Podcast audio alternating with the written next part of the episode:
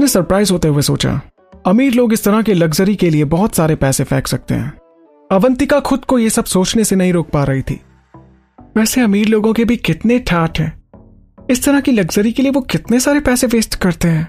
अर्जुन, मुझे लगता है कि हमारे लिए काफ़ी बड़ा रूम है। अवंतिका ने वापस बेडरूम में आते हुए कहा। अर्जुन ने राजा के आकार के बेड के किनारे पर बैठकर अपनी कफ लिंक्स को सही किया और जैसे ही अवंतिका ने अर्जुन को बेड पर बैठे देखा वो जल्दी से बेड पर कूद कर लेट गई और चौड़ी होकर अपने हाथ और पैर फैला लिए, ताकि अर्जुन उसके साथ इस बेड को शेयर न कर पाए।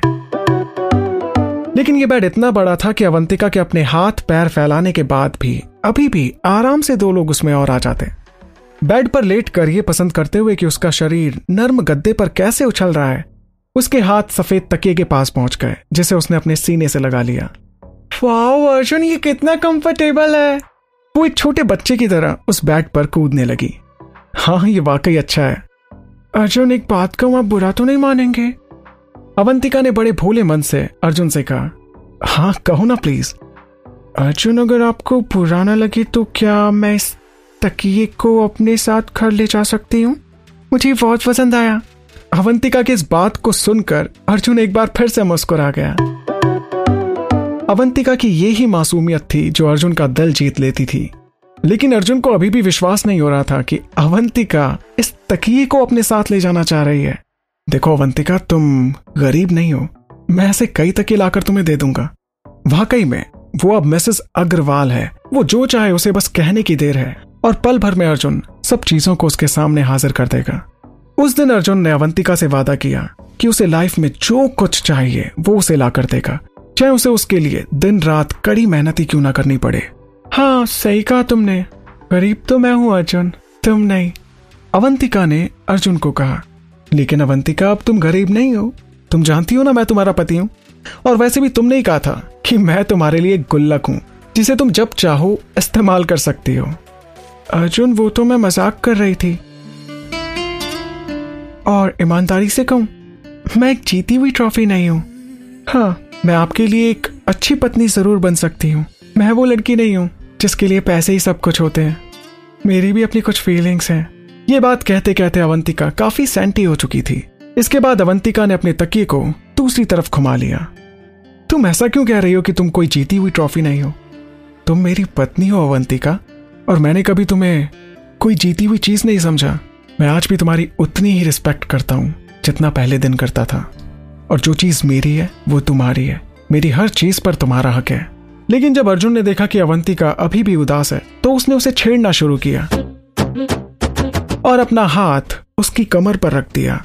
अर्जुन का हाथ अपनी कमर पर फील होते ही अवंतिका को काफ़ी अजीब सा महसूस हुआ। उसकी दिल की धड़कन काफ़ी तेज हो गई और उसने अपने तकिए को पलटकर अर्जुन के मुँह पर रख दिया। अवंतिका, क्या कर रही हो? यार, मेरा दम घुट रहा है। मैं मार दूँगी तुम्हें। तुम एक गंदे इंसान हो। अवंतिका प्लीज़ कंट्रोल करो यार, मुझे ऐसे मत दबाओ। वरना मैं अपना कंट्रोल खो दूँगा एक बार फिर अर्जुन ने अवंतिका को छेड़ते हुए कहा। ये सुनते ही अवंतिका ब्लश करने लगी। टॉपिक मत बदलो। देखो, तुम ना ज़्यादा स्मार्ट मत बनो। साफ़ सी बात है, मैं बेड ले रही हूँ और तुम यहाँ नहीं सोने वाले हो। हे अवंतिका प्लीज़ ऐसा मत कहो यार, मैं तुम्हारा पति हूँ। देखो, तुम कभी भी मेरे साथ बेड पर नहीं सो सकते, समझे? अवंतिका ने अर्जुन से कहा। तो ओके, देन हम दोनों सोफे पर सो जाते एक बार फिर से अर्जुन ने अपने फेस पर एक शरारती मुस्कान लेते हुए अवंतिका से कहा यू कमीने इंसान?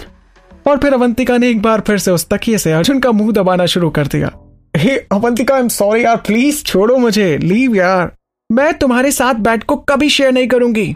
ओके ओके, देन हम दोनों नीचे भी सो सकते हैं अवंतिका? अर्जुन अभी भी अवंतिका को छेड़े जा रहा था। देखो ना, यहाँ नीचे भी कितने अच्छे कालीन बिछे हुए हैं। हमें कोई प्रॉब्लम भी नहीं होगी। अर्जुन, तुम कभी नहीं सुधरोगे और अवंतिका उस तकिए से अर्जुन को मारने लगी। तुम भार में जाओ। इसके बाद उसने अर्जुन को छोड़ दिया। अर्जुन काफ़ी ज़ोर से हंसे जा रहा था। अर्जुन को इतना हँसते देखकर अवंतिका ने अर्जुन से कहा, वैसे Arjun for your kind information हमारे पास दो बड़े बाथरूम और एक बाथ टब भी है। अगर आपको सोफे में सोना पसंद नहीं है तो आप बाथ टब में भी सो सकते हैं। अर्जुन ने उसे देखा। और फिर से घूरा।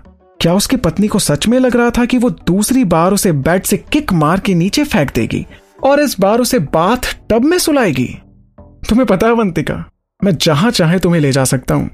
क्या वॉट यू मीन उसने पूछा, क्योंकि उसे समझ नहीं आ रहा था कि अर्जुन के कहने का क्या मतलब है। अर्जुन ने एक बार फिर से अवंतिका को छेड़ते हुए कहा, देखो, बेड के अलावा भी प्यार करने की बहुत सी जगह है। एक तो शावर, फिर हम किचन में भी कर सकते हैं। हाँ ये ये सोफा भी अच्छा है। इसके बाद हम इसके बाद हम हाँ ये कालीन भी काफ़ी अच्छा है। अर्जुन एक एक करके उस कमरे की सारी चीज़ों को गिना रहा था कि तभी एक उड़ती हुई चप्पल उसे अपनी ओर आती हुई दिखाई दी। अर्जुन, तुम नहीं सुधरने वाले। लेकिन अर्जुन तभी नीचे झुक गया, जिससे वो चप्पल उसके पीछे जा गिरी। वो एक दूसरे को घूरते रहे और एक दूसरे की बातों का जवाब दिए जा रहे थे। जहाँ एक और अवंतिका उसे कभी फर्श पर, कभी सोफे पर तो कभी बाथ टब पर सुला रही थी। तो वहीं दूसरी ओर अर्जुन था, जो अवंतिका को उस रूम की हर एक चीज़ को गिना रहा था, जहाँ वो उसे प्यार कर सकता था। लेकिन अब अवंतिका का पारा काफ़ी चढ़ चुका था। जब अर्जुन ने यह नोटिस किया तो वो अचानक अवंतिका को खुदगुदी करने लगा, और अवंतिका ज़ोर से उछलकर बेड से नीचे आ गिरी। अर्जुन, वेट वेट अर्जुन, तुमको क्या लगता है कि तुम ये क्या कर रहे हो?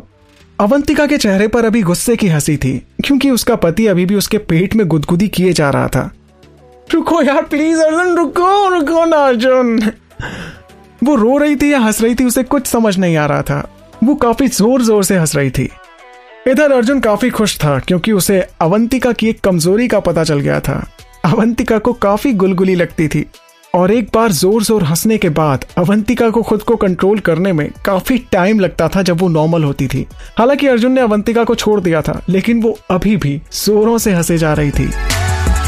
होता कैसे होता है जानना? इश्क विश्क प्यार प्यार लफ्जों में कहा?